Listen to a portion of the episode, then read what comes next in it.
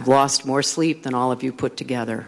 I have been racking my brain about what more could have been done. Hillary Clinton withstands a grilling in front of the Benghazi committee. Stamina on full display, one of many takeaways from 11 plus hours of testimony. Watching every minute was Washington insider Jamie Dupree. Good morning. Morning, Rich. You got some takeaways. Five actually takes on uh, the 11 hours of Benghazi in the blog at WOKV.com. Where do we go from here? I think the biggest uh, thing, the biggest problem for the Republicans last night was simple. Uh, they didn't have a smoking gun yesterday on Hillary Clinton. You know, their argument was a familiar one that she should have done more about security for U.S. diplomats in Libya before the Benghazi attacks, but her answers were the same as they were over two years ago when she appeared before Congress. She never saw any request from U.S. diplomats in Benghazi for extra security. You know, uh, Republicans said she should have done more. She didn't care before the attack. She didn't care after the attack. She took too long to see those who were hurt.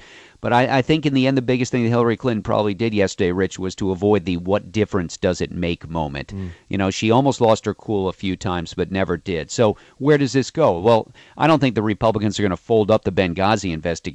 They'll keep uh, keep pushing on it but I'm not sure that, that the key to that investigation into bringing Hillary Clinton down and finding anything is focusing on Sidney Blumenthal and his emails to her. You know, it, it's probably going to be the outcome of one of those things where one party looks at the facts one way and one looks at it the other way. I think Democrats really feel like they got the better of things yesterday. I had heard some talk. I think Hannity was talking about this with a few guests yesterday as well. That maybe some Democrats like would abandon the, the committee altogether afterward. Is that really like a threat that could go? There had it? been a threat of that, but I think now they feel better about it. That that uh, they understand that I think it's better to be on the committee.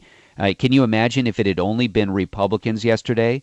There would have been nobody to carry the water for. I mean, let's face it. What the Democrats did yesterday was was standard operating procedure. That's the way it's done. You you defend, you help, you give the your witness a second chance, etc. You might not like that, but that's the way it happens in these situations. And there were certainly no Democrats who came across at all toward any of the Republican points. You hear Jacksonville's Corrine Brown calling this uh, hearing politics at the lowest level, and then this. It's just absolute straight out bullshit.